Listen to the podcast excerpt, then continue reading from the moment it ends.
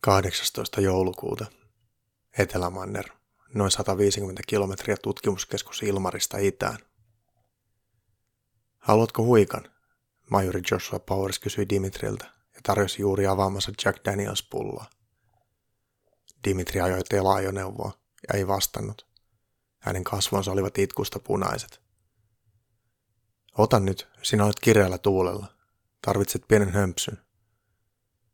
Dimitri suostui ottamaan huikan amerikkalaista paskanmakuista viskiä mieheltä, joka oli tappanut hänen ystävänsä. Tiesitkö, että Jack Danielin opetti tekemään viskiä protestantti pappi ja afrikkalainen orja? Majori kysyi. Ehkä se maistuu sen takia teollisuusjätteeltä. Tässä on amerikkalaista historiaa, kulttuuria ja patriotismia. Energiaa, Dimitri Boy. Elämää. Rockerollia ei olisi ilman Jack Danielsia. Vodka on tehty jo keskiajalla. Ilman vodkaa ei olisi kirjallisuutta, runoutta ja sinfonioita. Outoa kyllä. Miesten kinastelu viinoista sai Dimitrin unohtamaan kaiken tapahtuneen, ainakin hetkeksi. Miehet ajoivat kohti tutkimuskeskusta. Dimitri ratissa ja Joshua hänen vieressään ase valmiina. Joshua käytti ajan hyödykseen ja kyseli Dimitriltä eri painikkeiden ja vipujen merkitystä – kun Dimitri alkoi olla humalassa, hän hyvin suulaasti kertoi kaiken, minkä tiesi. Dimitri ei ollut tiennyt, että tietynlainen lumi pakkaantuu moottoriin ja joskus pitää käydä lapiohommissa. Joshua tiesi sen. Hänen moottorikelkkansa oli hyytynyt muutaman kerran Alaskassa samasta syystä. Veronika on Argentiinassa, Buenos Airesin maakunnassa oleva 6000 asukkaan kaupunki – Kauniissa pienessä kaupungissa voit kuulla Espanjaa, Saksaa, Italiaa ja hyvällä tuurilla Puolaa. Ravintoloissa ja baareissa sinua palvellaan sujuvalla englannilla. Koska yrittämistä ei ole tehty yhtä vaikeaksi kuin vaikka Suomessa, Veronikasta löytyy useita ravintoloita, jotka ovat erikoistuneet pizzoihin, pastaan, hampurilaisiin nuudeleihin tai perinteisen argentiinalaiseen ruokaan. Ruoka on tulisempaa kuin Yhdysvalloissa ja mausteet jotenkin erilaisia – Hyvä olut maksoi kaksi dollaria per tuoppi, mutta paikallista litkua sai dollarilla. Hyvästä ateriasta joutui maksamaan noin 10 dollaria. Jos olet ravintoloitsija Veronikassa ja asiakkaaksi tulee kymmenkunta miestä, joilla kaikilla on siilitukka, kellään ei ole silmälaseja, he ovat lihaksikkaita ja noin 30 tai 40-vuotiaita miehiä, voit olla varma kahdesta asiasta. Ensinnäkin he ovat Yhdysvaltain armeijan ilmavoimien miehiä – ja toisekseen tulet tekemään hyvän tilin sinä iltana. Ne sotilaat, jotka osaavat lentää tai huoltaa N2 Spirit-pommikonetta, olivat hyvin palkattuja ja luultavasti rauhallisen asiakasryhmällä ravintolassa. He käyttivät paljon rahaa ja maksoivat isoja tippejä, mutta he eivät koskaan humaltuneet tai käyttäytyneet idioottimaisesti. Ja jos jollain heistä oli lyhythiainen paita, saattoi nähdä, että vasempaan olkavarteen oli tatuoitu kolmion muotoisen lentokoneen kuva ja sen alle teksti Boomerang. Lähimmän puntta Indian tukikohdan argentiinalaissotilaat olivat toista maata. He eivät aina maksaneet laskujaan, he joivat liikaa ja hajottivat paikkoja. Argentiina ja Yhdysvallat ovat läheisiä liittolaisia. Heillä on yhteisiä taloudellisia intressejä, mutta Argentiina kannattaa olla uskollinen setä Samulille – koska maailman suurin armeija on antanut turvallisuustakeet. Vastalahjaksi Argentiina antaa Yhdysvalloille muun muassa sen, että USA saa käyttää heidän sotilasnentokenttiään. Juuri sillä hetkellä Punta Indian hangaarissa oli kaksi Northrop Grumman B-2 Spirit häivehävittäjää. Niitä oli koko maailmassa vain 20 kappaletta. Yhden hinta oli yli 700 miljoonaa dollaria. Hävittäjät lentäjinen ja muu miehistö oli saapunut kaupunkiin kolme päivää sitten. He olivat kolme päivää harjoitelleet taktista iskua kohteeseen, jossa oli mahdollisesti kylmä lämpötila ja huono näkyvyys.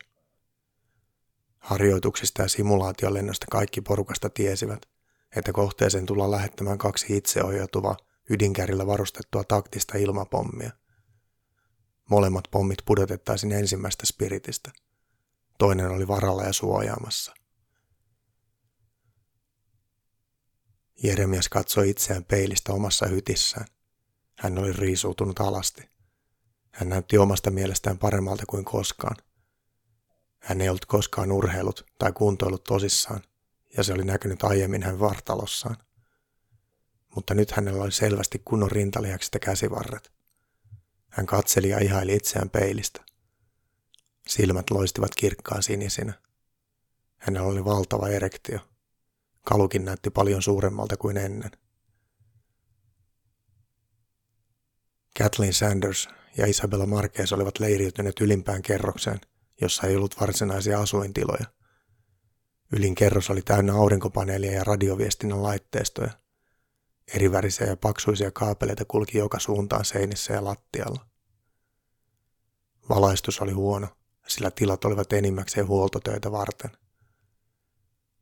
Isabella tunsi rakennuksen melko hyvin. Hän tiesi, että sisäkautta heidän uuteen leirinsä pääsi vain yhtä pitkää käytävää.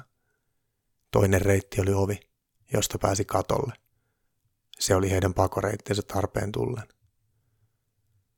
Hän oli valinnut ylimmän kerroksen huoltohuoneen, sillä se mahdollistaisi sen, että he saisivat radioliikenteen täysin oman haltuunsa. Radiojärjestelmä oli monimutkainen, mutta he saisivat sen Kathleenin kanssa haltuun. Kathleen oli kuitenkin valmistunut Bostonista data-analytiikan tohtoriksi. Kathleen ei ollut sinut aseiden kanssa, joten hän keskittyi tekemään paikasta paremman yöpymistä varten.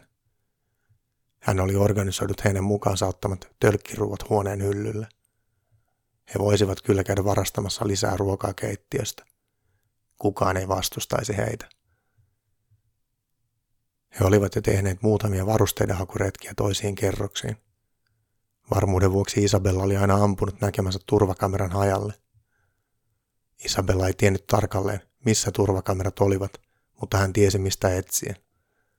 Lisäksi turvakameroita asentavilla ihmisillä oli todella kehno mielikuvitus. Kamera oli aina huoneen tai käytävä jossain ylänurkassa. Majori Powers oli lähettänyt heille satelliittipuhelimen viestin, jossa oli kolme sanaa kirjoitettu isoilla kirjaimilla. Tappakaa ne kaikki.